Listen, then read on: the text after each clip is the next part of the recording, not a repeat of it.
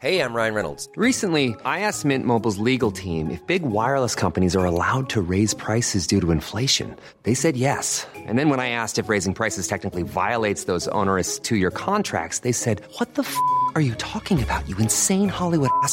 F- So to recap, we're cutting the price of Mint Unlimited from $30 a month to just $15 a month. Give it a try at mintmobile.com slash switch. $45 upfront for three months plus taxes and fees. Promo rate for new customers for limited time. Unlimited more than 40 gigabytes per month. Slows. Full terms at mintmobile.com.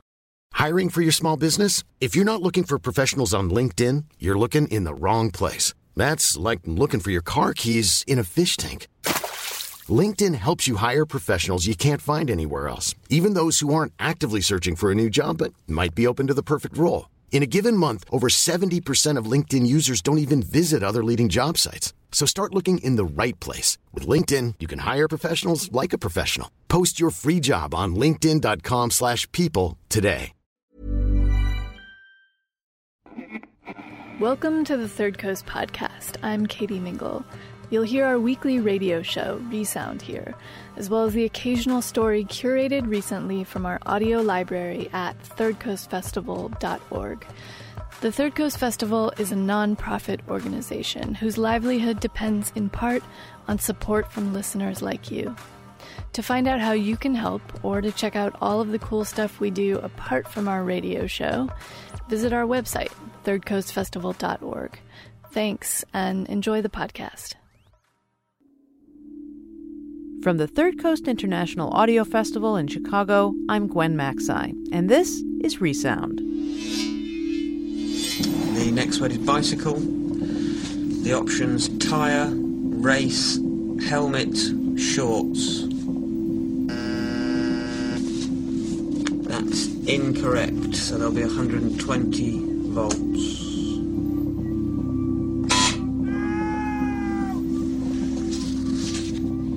Sure this is not causing any lasting damage? He sounds in, like he's in a lot of pain. It's essential that we continue with the experiment. Resound is a remix of music, documentaries, found sound, sound bites, and other recorded ditties we find all over the world. Maybe we hear a fabulous documentary at an audio festival in Europe, or we find something that catches our ears on the internet or the airwaves. Wherever it lives, wherever it's heard, we listen to it all, and then we bring you the best of what we hear each week on Resound. Is it A cup, B wall, C aeroplane, or D lampshade?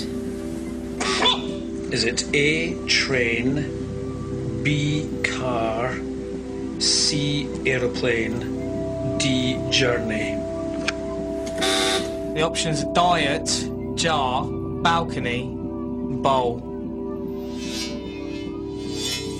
Today, the untold story behind one of the most famous, groundbreaking, and disturbing psychological experiments in the history of psychological research. Now, the facts of this story have been copiously well documented. In the 1960s, a young professor of psychology at Yale named Stanley Milgram set out to test the human being's capacity for obedience and cruelty. He did this in the lab under controlled circumstances and ended up conducting what has been called the most important experiment of the 20th century. It called into question the very basics of how well we think we know ourselves, what we stand for, our moral integrity, and our behavior under duress.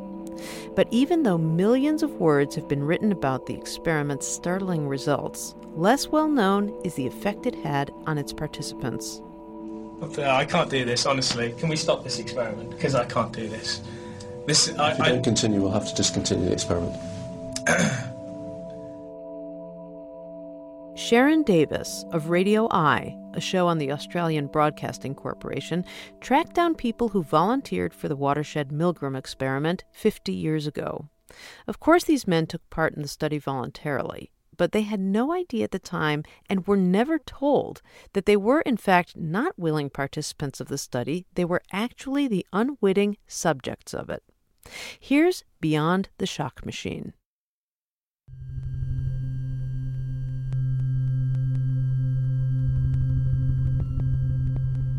What we're going to do is strap your arms to the arms of the chair to avoid any excessive movement on your part. Does it have to be tight? It has to be snug to avoid any excessive movement. Now I am recording at a Tandberg on the Tannenberg tape recorder. Now look, I just don't want to be in your experiment anymore. Now look, I just do not want to be in your experiment anymore. Do you understand that? Now look, I just don't want to be in your experiment anymore. Do you understand that or not? Did I suspect that this was all staged? Absolutely not.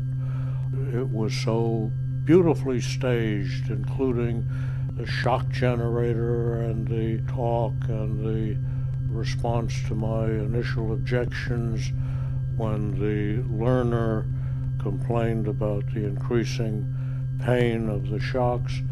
I was totally taken in. Now we are working with a suspended mic technique. Now look, I just don't want to be in your experiment anymore. Do you understand that? I just do not want to be in your experiment. Experimenter, get me out of here. I don't want any part of this experiment anymore. I refuse to go on. God knows the choice. Keep going? Keep going. The experiment requires it to go on. Yeah, but what, the, what if something happens to him? Every little single detail was thought out. What he was doing was basically carrying out an illusion. You still there? Go on, please.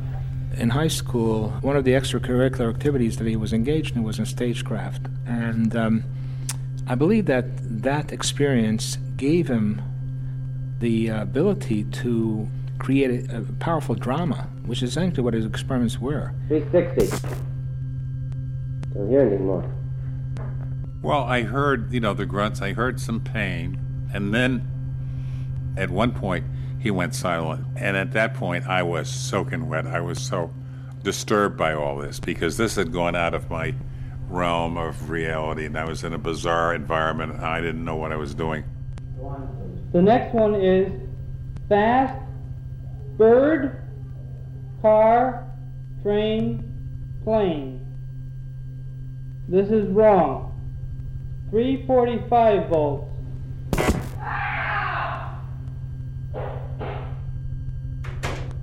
In July 1961, Stanley Milgram, a 27 year old associate professor of psychology at Yale and fan of the TV show Candid Camera, was designing props, writing a script, hiring actors, and creating an elaborate psychological hoax.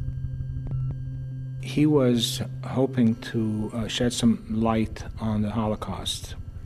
Historians study it mostly, but up to his time, very few psychologists did. But essentially, it's a psychological question, which is how do normal people, who one day are your friendly neighbors, next day are willing to become your killers?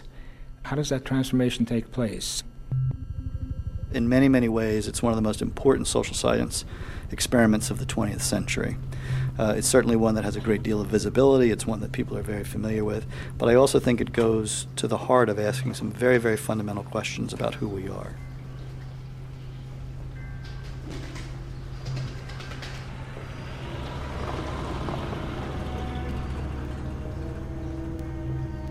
How many other people are you interviewing here? I've interviewed two others and a third this week, so altogether there'll be four volunteers that I will have Uh-huh. interviewed. Yeah. That's, uh, Yeah. uh, we're still alive. Yeah, absolutely. yeah. Okay. My name is Herbert Winer, W I N E R. I was an, a young assistant professor in the School of Forestry.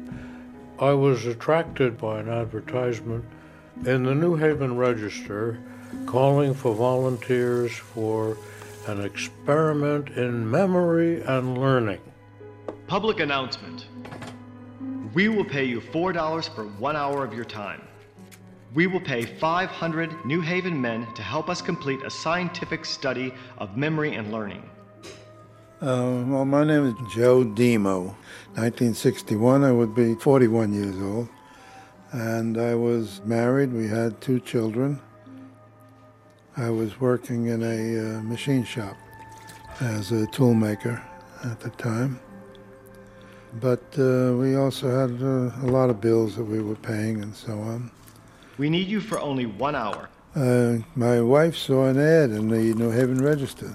She said we could use the five dollars, and uh, that I would probably enjoy doing it anyway. No special training, education, or experience is needed.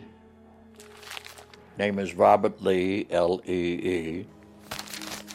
I just answered it. I, I forget now, quite frankly, how I answered it. We want factory workers, city employees, laborers, barbers. They paid me $5, which in those days beer was only 20 cents a glass. So for $5, I had 20 beers and left a dollar tip somewhere. Salespeople, white collar workers, others. My full name is Frederick William Menold III. Kind of a mouthful, you know. That's why I'm Bill. Uh, in 1961, I was uh, 25 years old. Fill out the coupon below and mail it now to Professor Stanley Milgram, Department of Psychology, Yale University, New Haven. And I just thought, well, you know, just curiously, let me just see what it's all about. I really didn't have a clue, but I thought it would be fun to try it, you know. Just under 800 people, including 20 women, would end up volunteering for Milgram's experiment between August 1961 and May 1962. But before his work could begin, Milgram needed an assistant and two actors to play the parts of experimenter and learner. He employed Alan Elms, then a 22 year old graduate student, to help with his preparations. Elms is now Emeritus Professor at the University of California. I knew it sounded interesting, but I didn't realize quite how interesting it would turn out to be. Stanley began auditioning people to uh, take on the role of the experimenter and the victim in the research, and quickly identified two men one who was a high school teacher who sounded pretty authoritative, and one who was a, a very sweet, gentle looking man in his middle 50s who would play the role of the victim. So they were then put through several trial runs until they had things down pat. By the time real subjects, real volunteers for the experiment came in, everybody knew their roles quite well, I think. Oh, yes, that's definitely the learner. That's a very famous photograph. Do you want to describe it for me? Yeah, the, it's a picture of uh, my father uh, during the Milgram experiment, his arms being attached to electrodes. And uh, I think they're giving him a test shock. They're having one of the teachers stand by watching him uh, get hooked up to these electrodes. And just to prove uh, that he, in the eyes of the learner, that he's being uh, shocked, they give him a test shock. And I think my father lets out a little yelp there. I can't take this pain anymore. Now I want to get out of here. Every time I see a psychologist, I, I like to brag and say, Do you know my father was the, the victim in the Milgram experiments? I'm Bob McDonough. My father worked uh, with Dr. Milgram uh, from, I believe, 1961 uh, through 1962 as uh, the victim in the obedience to authority. And I believe he went by the name of Mr. Wallace, but his uh, real name was Jim McDonough. Why do you think Milgram picked your father from the people who applied for the job? Well, I think because he was um, an everyman, as they say, because he was white, maybe slightly overweight. He was Irish. I believe he was my age, 46 or 47, when he started working with him, because he died when he was just before his 50th birthday. That was in 1965. He was kind of Mr. Joe American, I think. Hey, that's a nice office. Oh, this is all right. Stay here, I guess. Milgram made notes during their first meeting. This man would be perfect as a victim. He is mild and submissive, not at all academic. But in order to be convincing, McDonough would need some training in acting. The actors worked five nights a week and all day Saturday for nine months. But for the experiment to work, they had to pretend to be strangers. There's a lot of interesting things to show you. With his characters chosen and the script written, Milgram turned his attention to centre stage. Well, now we really are in the basement. The shock machine. So here it is.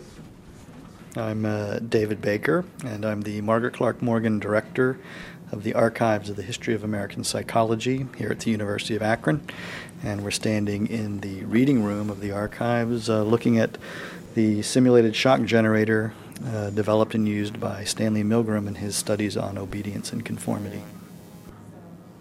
Can you describe the machine for us? We're looking at it now and it's in a big glass case. The thing that struck me, and uh, for anyone seeing it for the first time in person, is uh, really how uh, large it is. It's uh, rather imposing with a black metal case with a gray steel panel with a series of uh, switches and lights that go from 15 volts to 450 volts. And then underneath, um, in black and red ink, is the degree of shock that uh, supposedly was being delivered. And it begins with 15 volts, and that's labeled slight shock, all the way up to the very end, 435 and 450 volts with their respective switches with three red X's underneath. Uh, I think what's important is that it all gives the impression that it's real. It certainly looks like a machine that was capable of delivering shock. All sorts of switches and dials to add to the illusion. Mm, absolutely, very and convincing. It's quite sinister looking, actually, as a piece of apparatus, isn't it? Absolutely.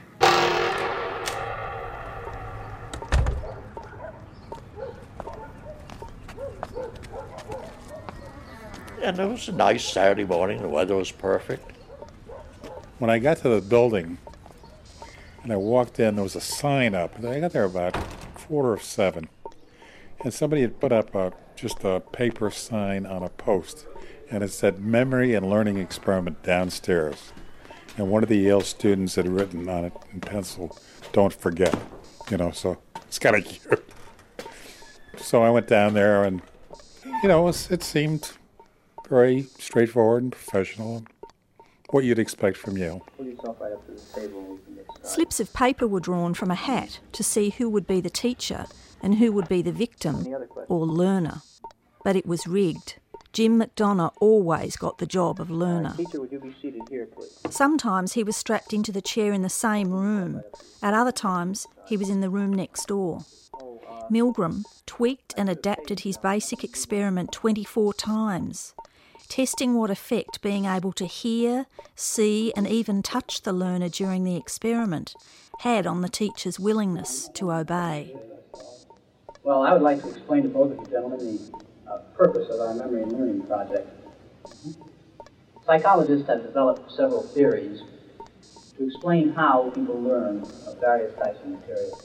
Actually, we know very little about the effect of punishment on learning because almost no truly scientific studies have been made of it in human beings. For instance, we don't know how much punishment is best for learning.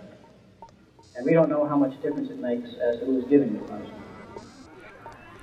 I was met by uh, a man uh, dressed in a uh, white coat, horn-rimmed glasses, looking like the uh, stereotype image of a professor.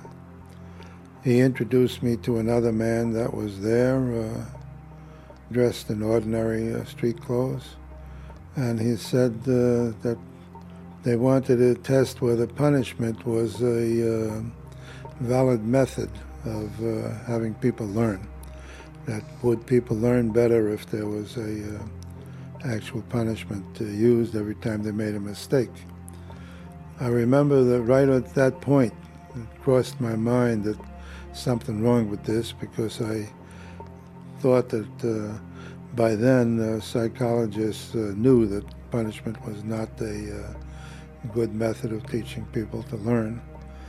But anyway, uh, he then went on to say that one of us would be a learner, one would be a teacher, that the uh, teacher would read off a list of paired words like blue sky or apple pie. And then after reading 20 or so pairs, that you'd read back the first word, the learner would have to come up with the correct matching word. And if not, you would give him a shock. As quickly as possible. How about these shocks? Are they dangerous? Now, all of these shocks may be extremely painful. There's no permanent Oh, he tissue jumped. damage. He jumped and he got his. I know that. All right, attention learner. Your teacher is about to begin reading the list of word pairs. Try to remember them. Ready? And I was thinking of like, like, you know, one of those little things that you have in your hand. What do they call it? whoopee cushion or you know joy thing where you shake hands with somebody. Uh, that would be you know some mild. I think he used the word mild shock, or I'm not sure, but that's what I had in mind. The learner was then taken into another room. Did you watch what happened next? Yes, he had a suit on, so then he took off his suit jacket and he loosened his tie and loosened his shirt and undid the sleeves, and uh, they strapped him in. And I was kind of like, "Holy mackerel! You know what? What is going on here?" I'd like to have the learner sit here. Pull yourself right up to the cabinet uh, as close as possible. As a matter of fact, put your feet right inside and I'll uh, push you. I'll give you a little. What we're going to do is strap your arms down, Mr. Wallace, uh, to avoid any uh, excessive movements on your part. This is electrode paste to provide a good contact to avoid any blister or burn. Before the test began, each teacher was given a sample electric shock to give him some idea of what 45 volts felt like, and of course, to make sure they believed the machine was real. It was the only real shock given during the experiment and was delivered by a battery rigged up at the back of the machine. Once the test began, the learner communicated his answer by pressing a switch that lit up one of four numbers in a light box on top of the shock machine.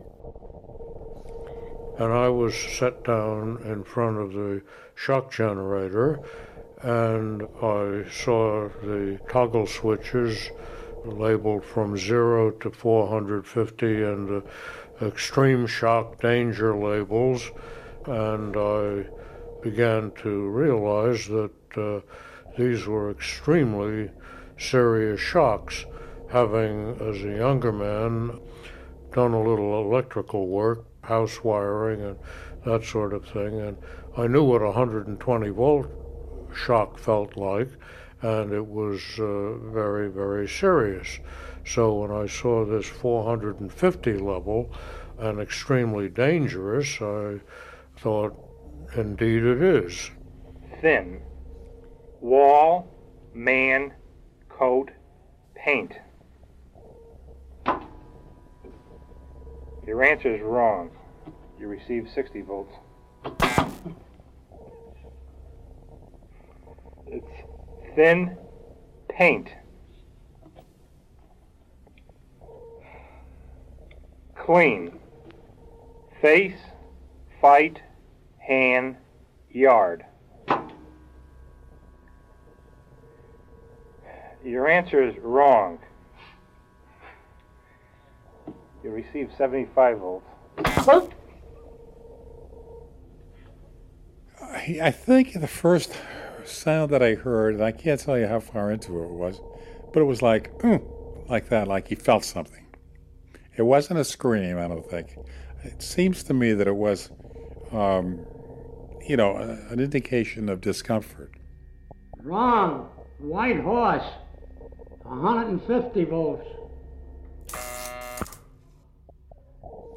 The learner may have gotten the first one or two correct, but it became quite obvious that uh, he was a, a very dim witted learner, and uh, so each failure I imposed a shock, and the level started to rise uh, very rapidly. And I could hear him, uh, his cries of pain and, and requests, stop this, uh, cut it out, this hurts, and uh, similar expressions. At the same time, the experimenter standing above me was instructing me very seriously that uh, I had to go on. I, I became increasingly uncomfortable as we went up to about 100 volts, and I became increasingly agitated and concerned.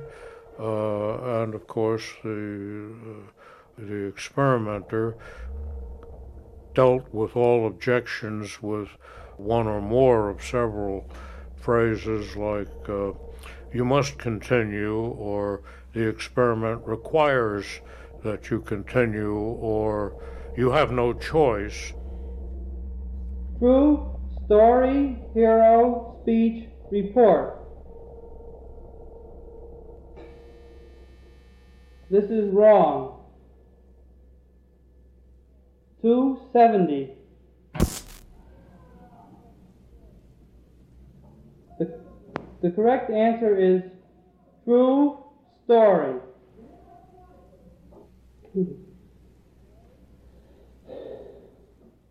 The next one is blue, boy, girl, grass, hat. This is correct. The next one is nice, day, sky, job, chair. This is wrong. Continue up. Yes, right from where you left off uh, on the board. 285 volts.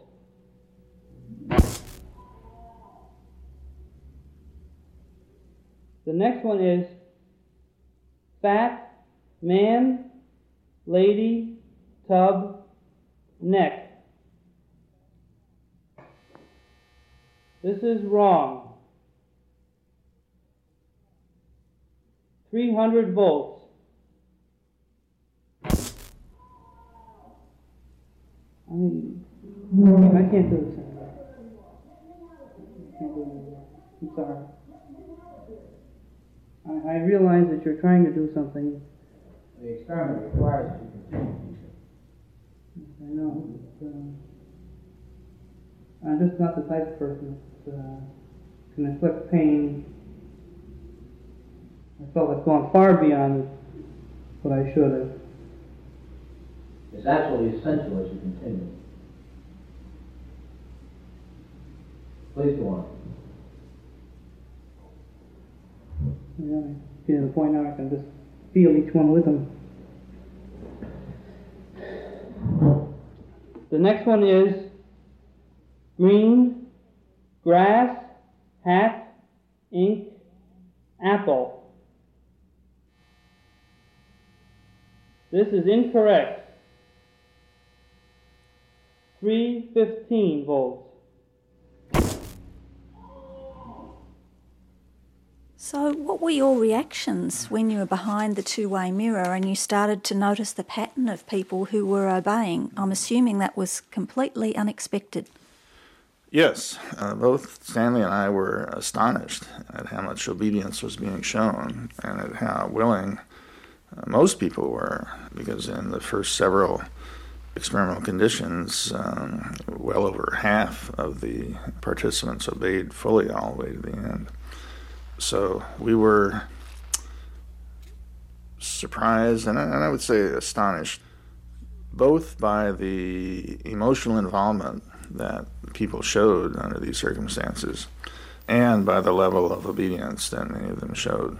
This was certainly not an ordinary psychological experiment with human beings.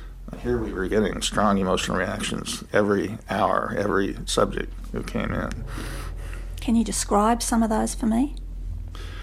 People began uh, obviously uh, sweating, some people turning red, voices trembling, hands trembling, uh, some people pulling their hair, some people, to our initial surprise, but then we, we began to expect that it would happen fairly often, some people began laughing as they pushed the shock lever, and they didn't seem to be just having fun. It was it seemed to be nervous laughter, but uh, uh, some of them went into gales of laughter and, and, apologized to the experimenter, and then later apologized to the victim for laughing while they were administering these shocks.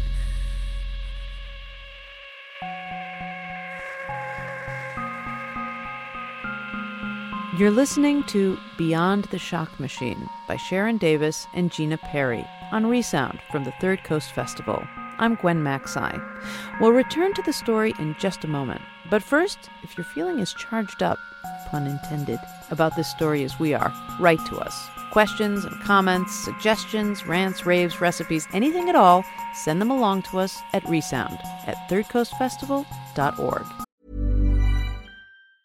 Burrow is a furniture company known for timeless design and thoughtful construction and free shipping, and that extends to their outdoor collection. Their outdoor furniture is built to withstand the elements, featuring rust-proof stainless steel hardware, weather-ready teak, and quick-dry foam cushions. For Memorial Day, get 15% off your Burrow purchase at burrow.com slash ACAST and up to 25% off outdoor. That's up to 25% off outdoor furniture at burrow.com slash ACAST. Everyone knows therapy is great for solving problems, but getting therapy has its own problems too, like finding the right therapist, fitting into their schedule, and of course, the cost. Well, BetterHelp can solve those problems. It's totally online and built around your schedule. It's surprisingly affordable too. Connect with a credentialed therapist by phone, video, or online chat, all from the comfort of your home. Visit betterhelp.com to learn more and save 10% on your first month. That's BetterHelp H E L P. Now, back to Beyond the Shock Machine, a documentary about the famous Stanley Milgram experiment and the men who participated in it. Despite their agitation and stress, and despite the learners' escalating cries of pain from the room next door, 65% followed the experimenter's commands and went to the maximum voltage 450 volts on the shock board. In a later experiment, when teacher and learner were in the same room, 40% still went all the way 450 volts. Milgram found that it is harder to torture a man whose pain you can see face to face than it is to torture a man who is invisible. The tipping point was the 150 volt mark, when the learner cries out that he's had enough, he wants to be let out. A third of Milgram's volunteers stopped at this point. Boy, it's, it's a little rough on him, I guess. Huh? Please continue. No. What are we supposed to do? The guy's pleading to go on. Huh? The experiment requires that you go on. Yeah, but what, the, what if something happens to him? Well, it's absolutely essential that you continue. Yeah. Now, the shocks may be painful, but they're not dangerous. Please go on. It's sad. is it face, music, clown, or girl. Right. So I turned to the experimenter and he said, never mind that, you know, keep going. I think at that time I, I felt I had had enough. And I said that I wanted to stop. I was going to stop. And he uh, stood up and stood over me and started telling me how, uh, how important the experiment was and that I was uh, wasting their time and his time if I refused to uh, uh, continue with it. Light, cloud, horse, rock, house. Wrong. 150 volts. I just said, well, let me see. These people know what they're doing. And I'm just going to go along with it and see what happens here. I didn't think anything of anything until I started to hurt this poor guy. Then I didn't like it.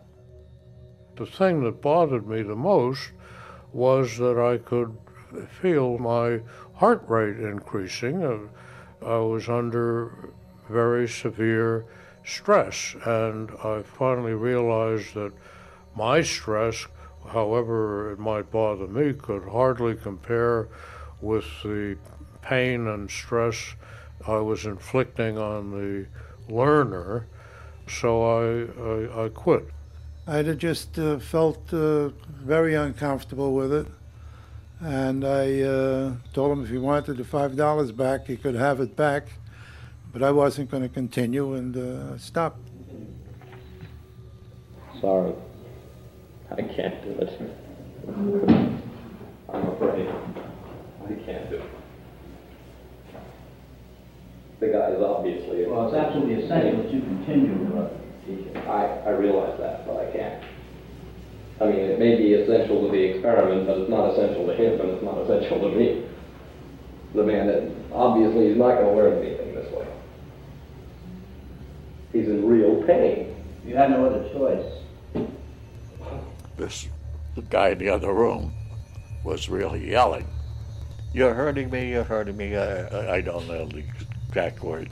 Uh, he was a little bit milder than I would have been. And you wouldn't want to put that on, on any recording, what I would have said. And if I find these people, you don't want to record that either. You, you can't go through with this when the guy's hauling like that. Like, that's asking too much, because I, I wouldn't do that to anybody. Hear him hauling out there. The experiment requires a go-on feature. It's absolutely essential. Yeah, but what are they going to do? What if something happens? I don't want to be responsible. Well, I'm legally responsible for anything that happens. Yeah, So you yeah. have no other choice. You must go on. And then at one point, he went silent. And, and that's when I was really concerned when he wasn't responding at all. And at that point, I was soaking wet. I was sweating bullets, and I was starting to laugh almost like a maniac, like hysterically. I mean, I, I'd kind of lost it. 195 volts.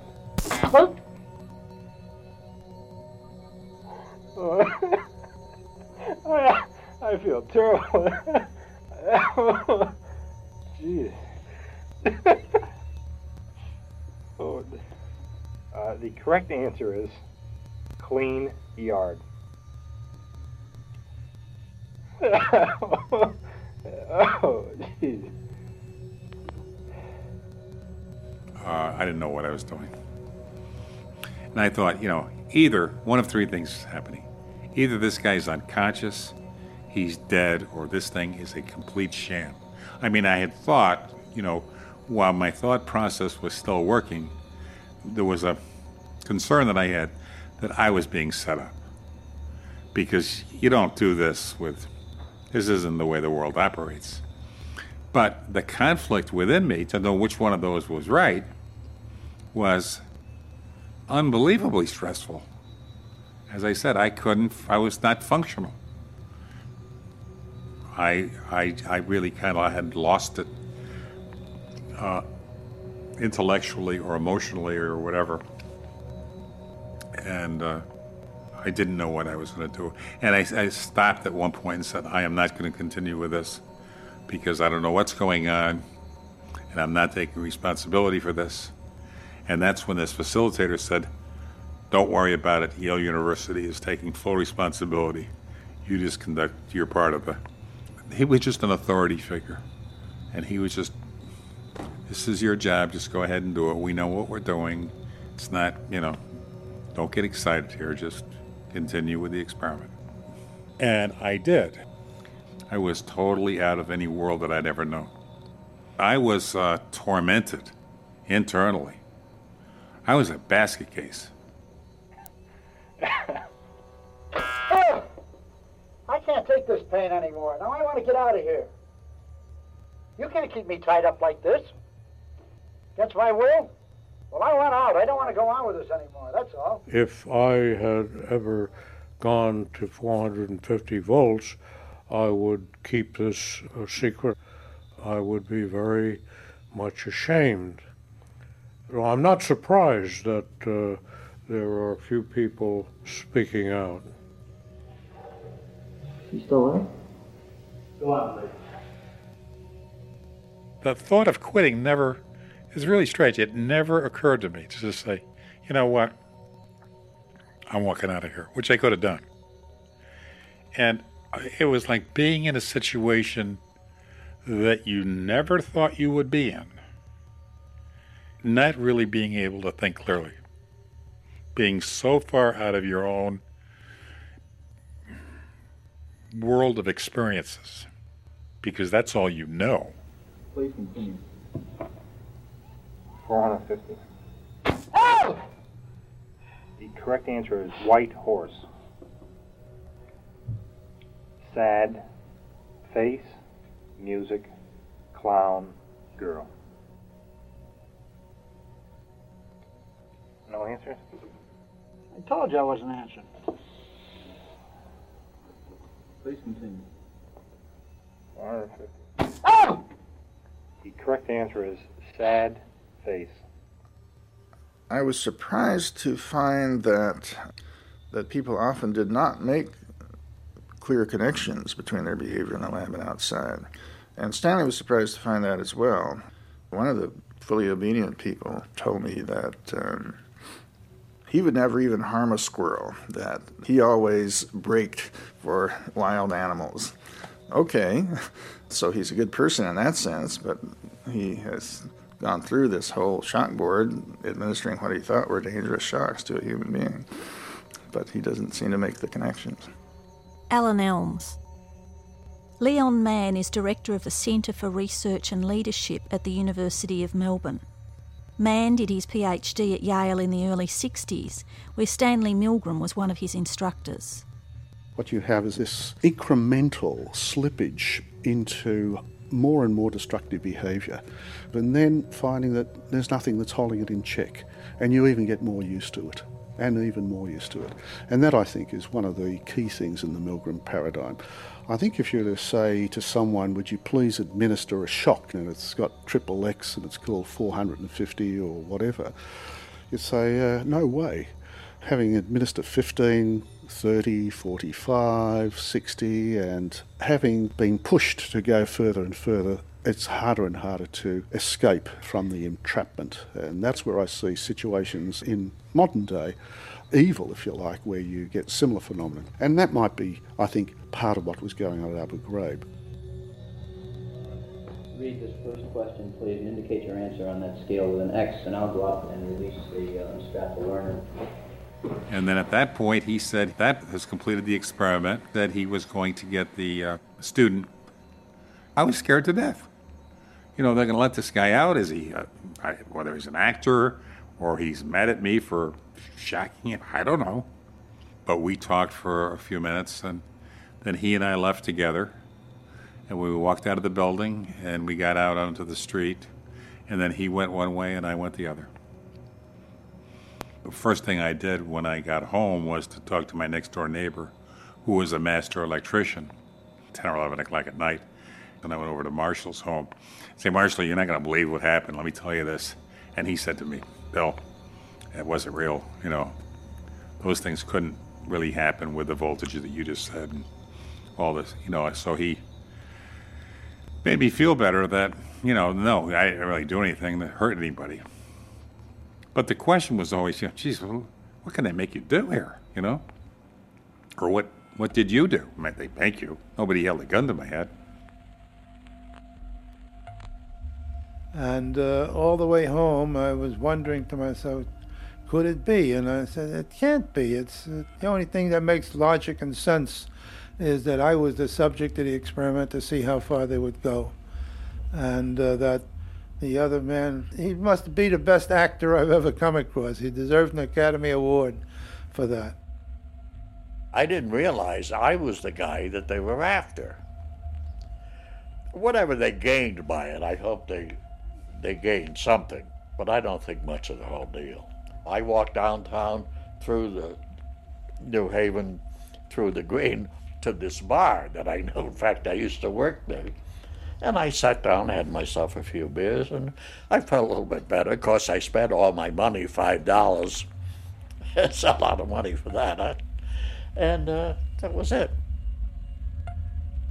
Two years later, Milgram published his findings. Opinions on the experiments were divided. Some called them the most important psychological research of the 20th century. Others called them vile and in line with the human experiments of the Nazis. Dr. Thomas Blass is Professor of Social Psychology at the University of Maryland and Stanley Milgram's biographer. Obviously, it was an object of controversy right from the beginning, and the controversy was based on two grounds. Number one, what it revealed about us, about human nature, that people are capable of doing this. But secondly, the ethical issue. What right did he have to have subjects undergo an unanticipated, highly stressful experience, which clearly characterized most of these subjects? And secondly, what right did he have to deceive them? as part of making the experiment workable, he couldn't tell them the truth. I mean, imagine if I asked you to pull out a sheet of paper and I have two choices. Tell me, do you consider yourself independent minded or do you consider yourself obedient? I don't have to be a prophet to know that virtually all of you are going to say independent minded. The debate that was prompted by Milgram's research resulted in a revival of interest among psychologists in the whole issue of experimental ethics with human subjects. Nowadays, strict guidelines have made repeats of Milgram's experiment almost impossible. Probably because of the ethical controversy, Milgram made no mention of the last experiment in his book Obedience to Authority. In this, Milgram recruited pairs of friends or relatives taking one aside to be coached in the learner's role and the other to play the teacher. Brother in law shocked brother in law. Workmate shocked workmate. Father shocked son. Clearly, he was driven by the need to make a mark for himself. And that enabled him, or maybe made him, overlook or minimize the suffering of some of his subjects. But to his credit, he did something unusual, which is to send a um, questionnaire after the experiment to find out how did they affect them? What did they think of the experience? He asked people how glad or how sorry were you to have been in the experiment, and only a small fraction, 1.4%, said they were very sorry. And they were not, as far as we know, in majority of cases, any persisting uh, long term effects.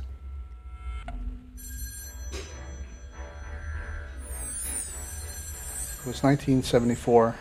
I was uh, watching television and the phone rang.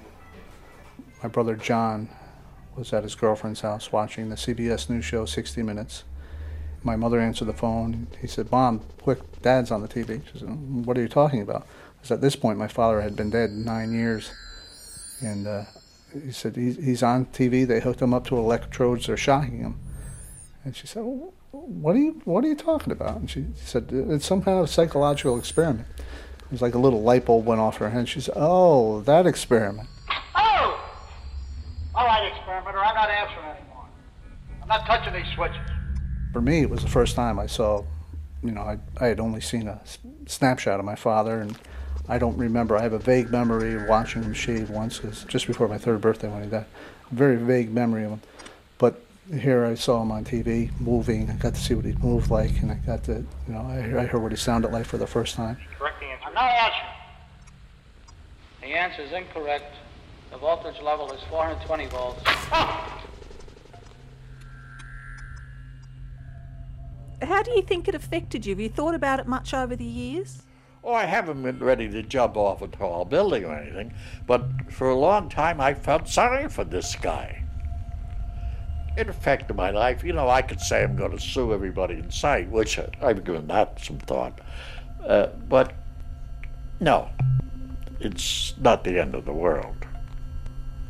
I felt bad for this guy. And all the time I was the guy that should have they should have felt bad for. I, I wouldn't say I was proud of myself afterwards. Before that happened, I had been the uh, chairman of the Communist Party in New Haven. I had been uh, arrested, put on uh, trial in this country.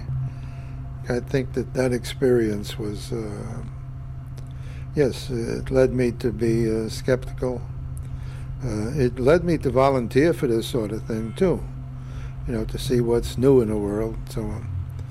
But uh, it certainly led me to have this stubbornness and the grit to say to a man in a white coat with one-rimmed glasses that I'm not going to do what you want.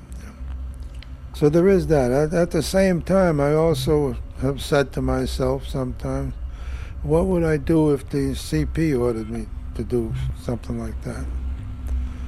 Would I uh, say no? I think I would argue, fight, and maybe say no, but uh, you know, there was uh, the feeling that I had at one time of wanting to belong, you know, would be very strong. I don't really know what I discovered other than there are a lot of things that go on that are out of your control. And there are things that go on within you when you are under extreme stress that, uh, you know, aren't pretty. Let's put it that way.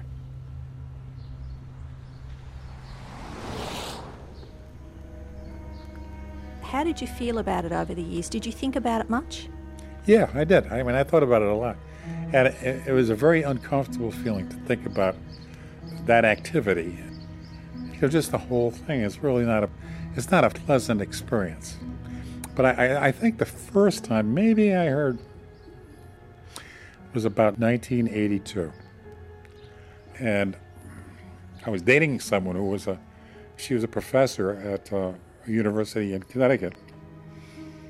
And she was teaching the book. Uh, she was a psychology professor. I told her, oh, gee, I was in that experiment. Well, she went nuts, you know. And uh, she said, would you mind coming to class and telling the class, you know, about your experience and so forth? I never gave it a second thought. And I said, sure. So uh, don't forget this. So now I'm 40 something, and these are 18, 19 year old kids. And I showed up well, you would have thought that Adolf Hitler walked in the room. Do you know what I mean? They had been reading the book, you know, about this obedience to authority and given the shock treatments and all that kind of stuff. And uh, I really never thought about it that way, you know, but they they didn't say anything, but you could tell they were very uh, ease. They couldn't understand how anybody could do anything like that.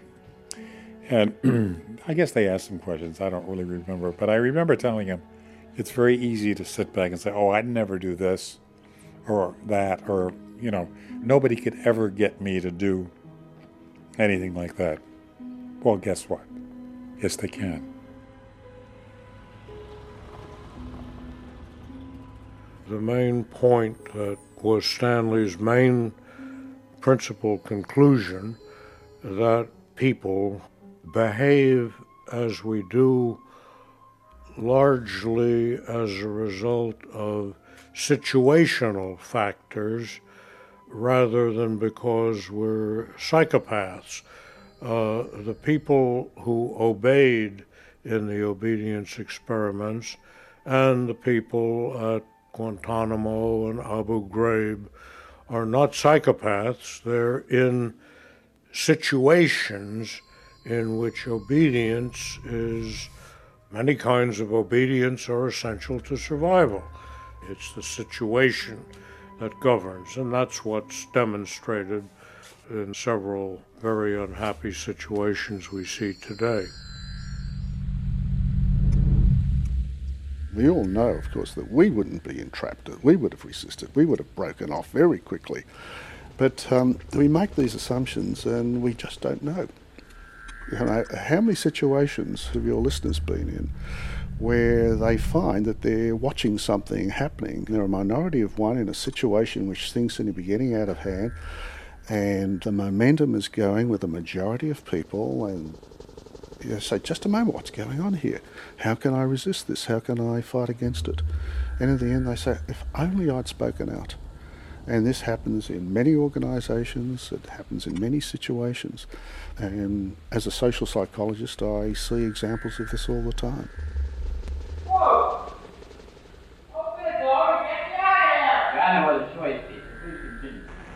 Got to tell you, one of the things that when I first met Barbara, when I showed her the tape that I had from the BBC. She said, "Oh, that's great." So the first thing, you know, when we first meet, what was it you said?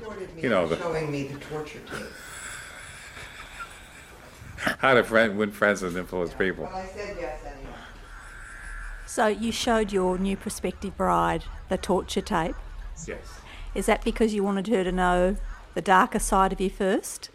I don't know why I did it, but there is something there. I don't know enough about it, but you know what I'm talking about. There's some. There's another. There's a little evil there somewhere. Uh, you said before that uh, Milgram enjoyed, what did you say, emotional torture? I thought so, yeah. I think that was part of his, you know, like, oh, I wonder what I can get these people to do, you know. But I wonder if I can, how I can manipulate them, you know, like Dr. No or, you know, one of those creepy, a creepy guy. That was subject 0301. Somewhat nutty. Might look into his medical record. Next comes 0302. My neighbor across the street was a New Haven fireman, and uh, and he was one of the participants who had to shock my father. Uh, odd twist of events when my father collapsed in the kitchen when he the morning he died in January of 1965. My sisters ran across the street and got this same guy to come over and administer mouth to mouth on my father. So that's kind of a strange twist of events. Here he is, shocking him three years earlier, and uh, five years later he's coming to his rescue. The experiment requires to go on, Peter. It's absolutely essential.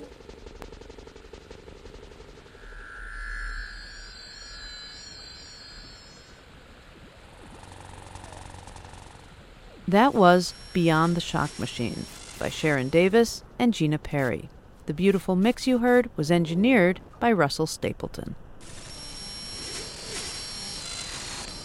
The Milgram experiment has not only been cited in analyses of authority, morality, and ethics, it's also seeped into the pop cultural consciousness, inspiring plays, movies, TV show plot lines, performance art happenings, songs, band names, and more. Could there be another psychological experiment with the same notoriety? I don't think so. Here's a brief tour of the reverberating influence of Milgram's work. The following program deals with a mature theme in a mature manner. We urge discretion with respect to family viewing. In 1975, a much younger and much thinner William Shatner and a much younger and much thinner John Travolta starred in The Tenth Level, a made for TV dramatization of the experiment. For many years, I have been interested in the question of obedience to order. It was Travolta's film debut. Obedience to any kind of authority. Possibly malevolent authority. And the question is simply this What makes otherwise ordinary men and women obey orders which instruct them to harm, maim, kill other innocent human beings? What is the psychological mechanism? From low culture to high, a made for TV special to an art museum, Milgram's work influenced creative people of all kinds. In 2002, a British artist named Rod Dickinson performed a three and a half hour reenactment of the Milgram experiment in a specially built replica of the laboratory used in the first obedience studies. It was located in the Centre for Contemporary Art in Glasgow, and an audience watched the performance through a one way window. New. House. Pet. Book. Name. No. No, wrong. This is 300 volts. It was new house.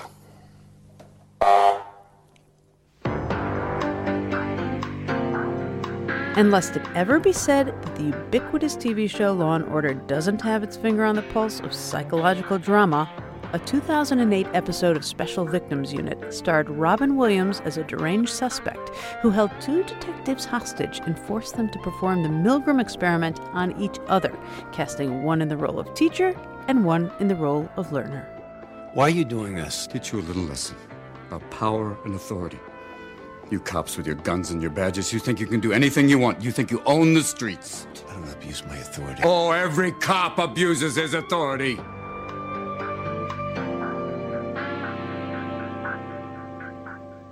But wait, that's not all. There's also a band named, you guessed it, the Milgram Experiment. It's been so long, I've forgotten how. You're gonna get a shock if you try me out. I can't swim, I never learned to drive.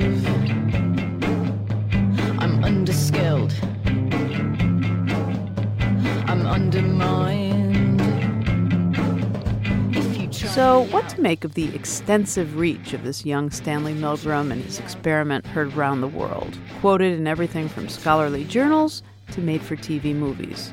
Clearly, we do not want to think of ourselves as having the capacity for cruelty and inhumanity. And yet, his research shows that many, maybe even most of us, do.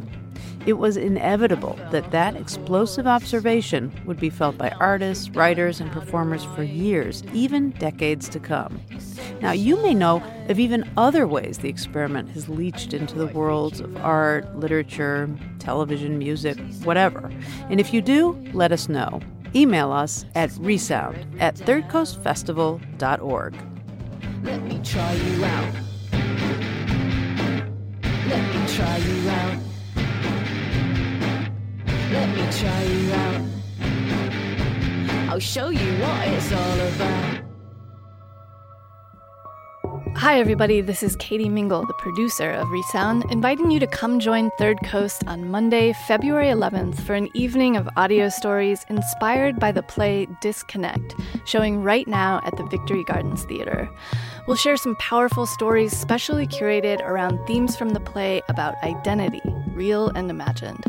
Visit thirdcoastfestival.org to find a link for tickets and more information. That's Monday, February 11th at the Victory Gardens Theater. Hope to see you there. Resound is a production of the Third Coast International Audio Festival in Chicago. I'm Gwen Macsai. The program is produced by Katie Mingle and curated by Johanna Zorn and Julie Shapiro of the Third Coast Festival.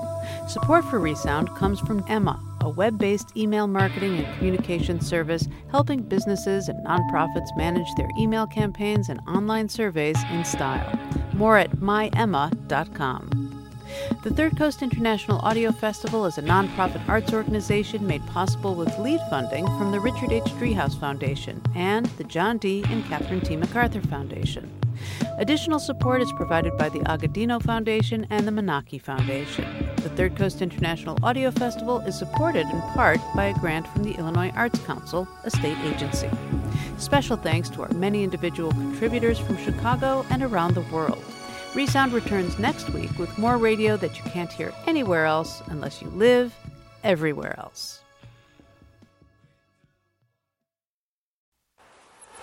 You've been listening to the Third Coast podcast. Stay connected with us through Facebook and Twitter or by signing up for our email list at thirdcoastfestival.org. If you like what you heard today, consider writing us a review on iTunes or sending us a few bucks. As always, thanks for listening.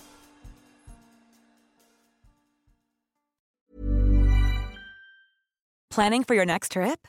Elevate your travel style with Quince. Quince has all the jet setting essentials you'll want for your next getaway, like European linen, premium luggage options, buttery soft Italian leather bags, and so much more. And is all priced at 50 to 80% less than similar brands.